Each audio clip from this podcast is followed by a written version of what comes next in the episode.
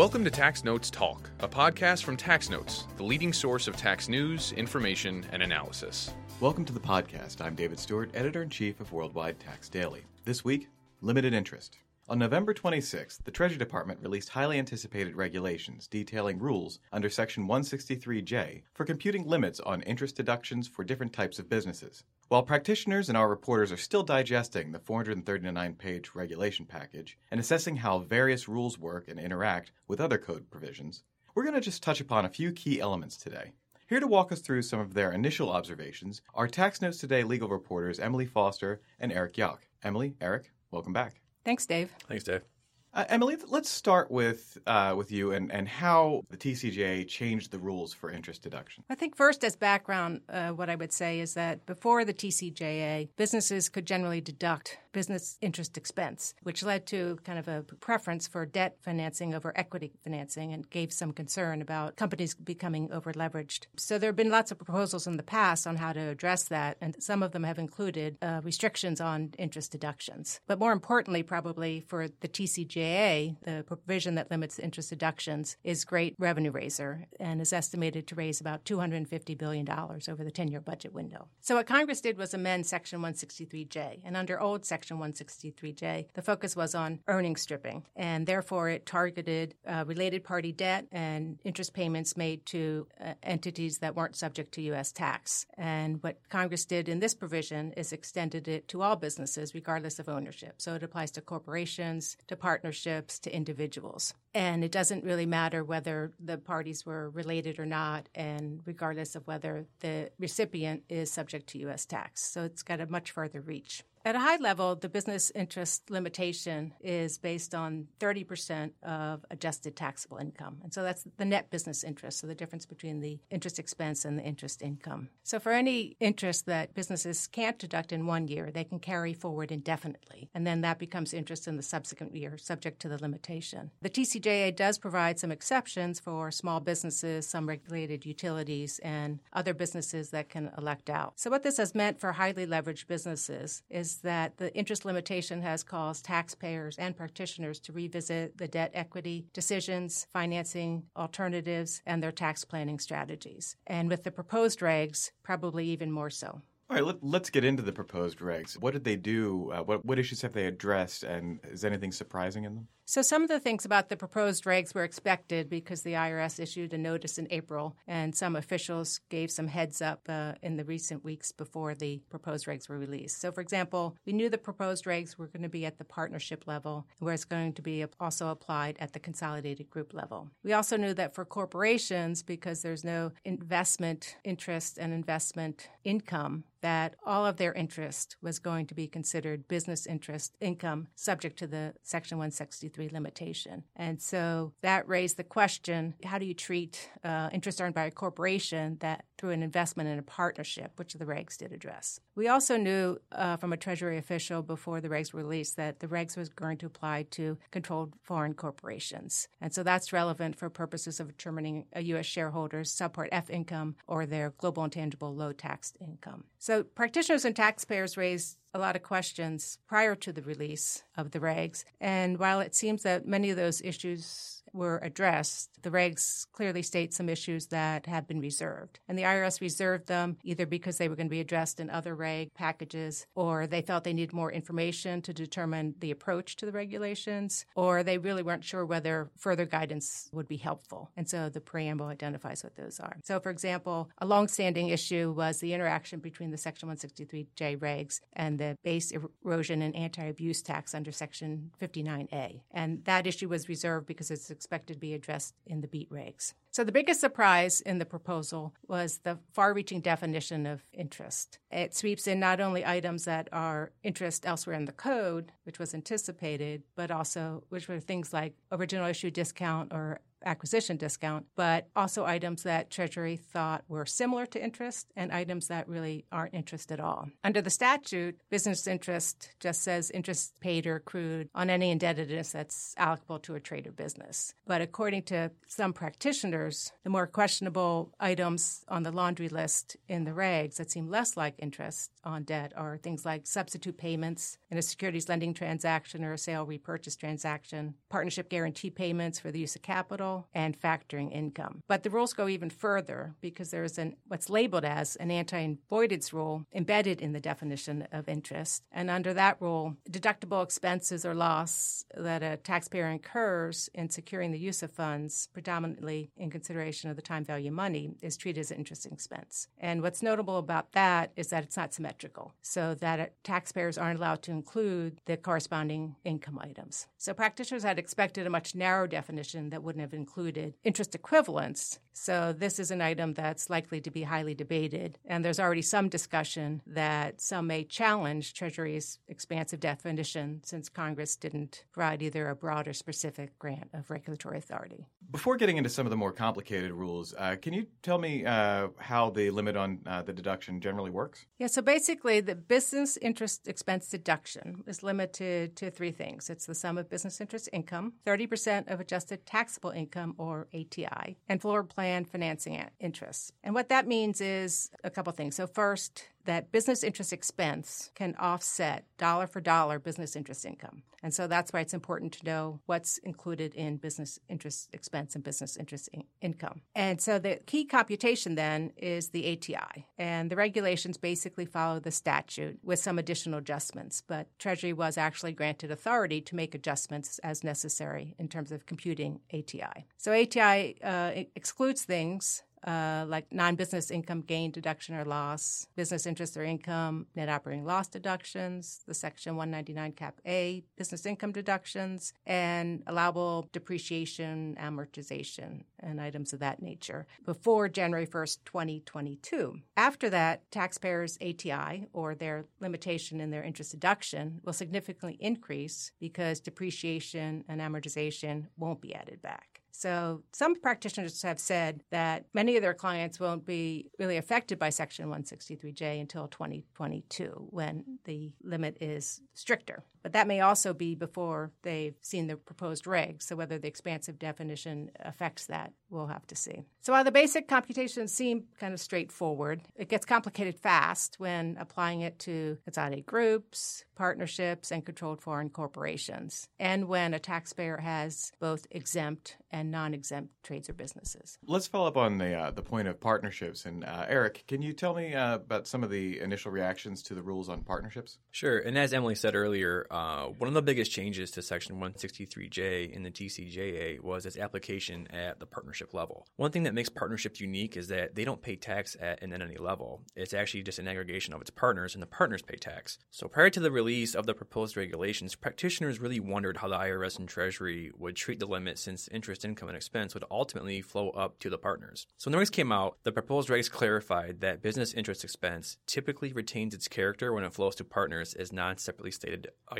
The government also said that for the passive activity loss rules, the interest retains its character as either passive or non passive when allocated to a partner or shareholder. So it applied an entity level approach in determining business interest expense, but it still uses the aggregate approach. For example, let's say you have a partnership that has investment interest expense and it flows up to a corporate partner. That is now business interest expense for the corporate partner, as Emily said earlier, because a corporation can't have investment interest expense. One thing that jumped out to practitioners, though, is how to treat business interest expense that flows up to a limited partner that doesn't materially participate in the activity. Prior to the TCJA, that limited partner may have interest expense under 163D and would have to apply those limits. Now, under the proposed regulations, both sections 163D and 163J may apply in the same year, which is shocking to some practitioners. So it sounds like more clarifications may be necessary in this area. Uh, what about the broad definition of interest? How is that affecting partnerships? So prior to the release of the proposed regulations, uh, some partnerships were wondering whether, in order to, to sidestep Section 163J, they could instead issue guaranteed payments for the use of capital, and they could write that off under 162 and just get around 163J altogether. But the definition of interest in the proposed rules sweeps in guaranteed payments for the use of capital. So some people were a little bit discouraged by that, but others were kind of shocked that the definition includes any guaranteed payment for any use of capital. So someone said, well, what if a partner contributes property to a partnership and the partnership ends up paying rent for the use of that property? That looks an awful lot like a guaranteed payment. And so they're wondering now if those payments are subject to 163J limits. So the proposed regulations also appear to have kept the tracing rules under section 1.1638T.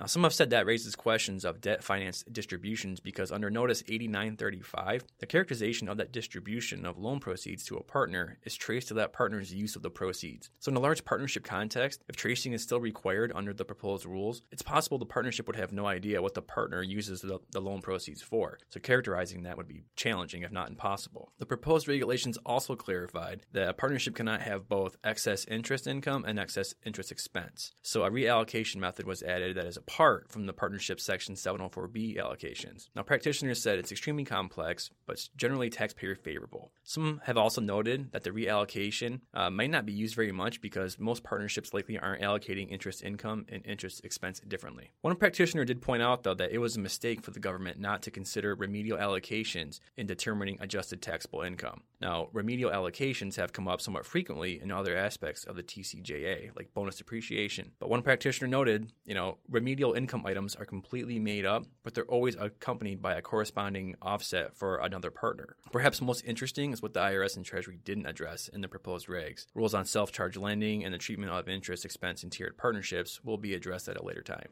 Emily, uh, you mentioned that the uh, limitation applies to controlled foreign corporations. How do those rules work in the regs? Well, the pros regs generally apply to CFCs in the same manner that they apply to domestic C corps, but Treasury has provided kind of an elaborate scheme to address some distortions that could arise when applying the interest deduction to CFCs. So, for example, one question often raised before the regs came out was if the limitation applies to CFCs, how are intercompany loans between CFCs treated? So the issue is that before applying 160, Section 163J, if a U.S. parent corporation had two CFCs and one pays interest to the other, then one CFC has tested income and one CFC has tested loss, and those two amount net for purposes of GILTI inclusion. But because Section 163 kicks in, then the business interest expense isn't allowed, and the amount of business interest expense and business interest income would not offset, causing an inclusion in the U.S. parent GILTI amount. So, Treasury and the IRS proposed an elective alternative method uh, that they said would better reflect the realities of borrowings by related CFCs, uh, basically because it assumes that money is fungible within the group. They made the approach elective because Treasury thought that the general approach might still be preferable by taxpayers in some situations.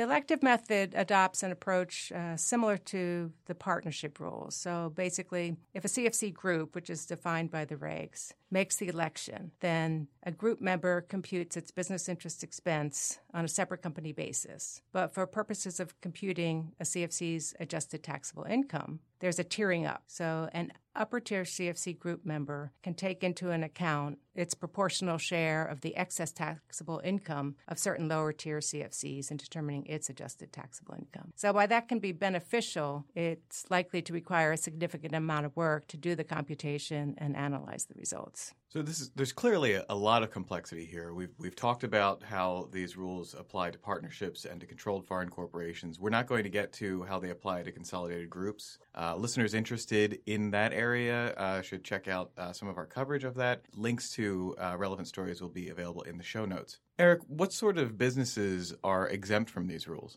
So the statute provides exceptions for small businesses, some regulated utilities, and certain electing real estate and farming trades or businesses. For a farming business, the proposed regs relied on the definition from Section 263, Cap A. And for regulated utilities, to briefly just summarize high level, what they did was they basically said you're a regulated utility if your rates are set by some sort of form of like governing body or cooperative. There's also a de minimis rule that states if a taxpayer is engaged in a utility trade or business and it has both regulated and non regulated items, if more than 90% of the sale of its items are regulated items, it qualifies and it's accepted from 163J. One interesting thing that's popped up is real estate can be accepted from 163J if they elect out, but the definition of whether you're a real estate trader or business relies on section 162A. If you recall from a prior podcast, the same definition caused problems for taxpayers trying to figure out if rental income qualifies for 199 Cap A. Whether you're a passive real estate owner receiving income and you qualify as a trader business under 162, it's unclear, especially if you have a triple net lease. So, one of the things is if you elect out, if you're a farming or real estate trader business and you elect out of 163J's limits, you have to use ADS depreciation. You can't use bonus depreciation. So, I think a lot of people right now are stepping back and they're trying to figure out, you know, what's my cost benefit if I elect out but I can't bonus? So let's say you have commercial real estate, highly leveraged. Say you have some restaurants in there. You may not be able to use bonus because of the qualified improvement property issue under bonus that hasn't been fixed yet. So if you can't use bonus on big commercial projects, you might just elect out anyway. But let's say now you have smaller residential property. Maybe it's not as highly leveraged and maybe you can use bonus on some aspects. It might make sense then to elect out and take your bonus. So I think people are spending a lot of time right now modeling on those issues. Now, the TCJA uh, provide an exception for small businesses, except those that are tax shelters. Did the regulations expand on that? Yeah, so that has actually come up quite a bit since the proposed regs have been released. So if you're under the 25 million gross receipts threshold, there are still two ways that you could get pulled into the 163J limits. One way is by aggregating multiple businesses with common owners, but the other way, which is more people nervous, is if they are considered a tax shelter. Now, if you dig into the definition of a tax shelter in other areas of the code, you'll find there is a broad definition. And one subset of that being a tax shelter is what's known as a syndicate. So a taxpayer is considered a syndicate if at least 35% of its losses are allocable to a limited partner or limited entrepreneur.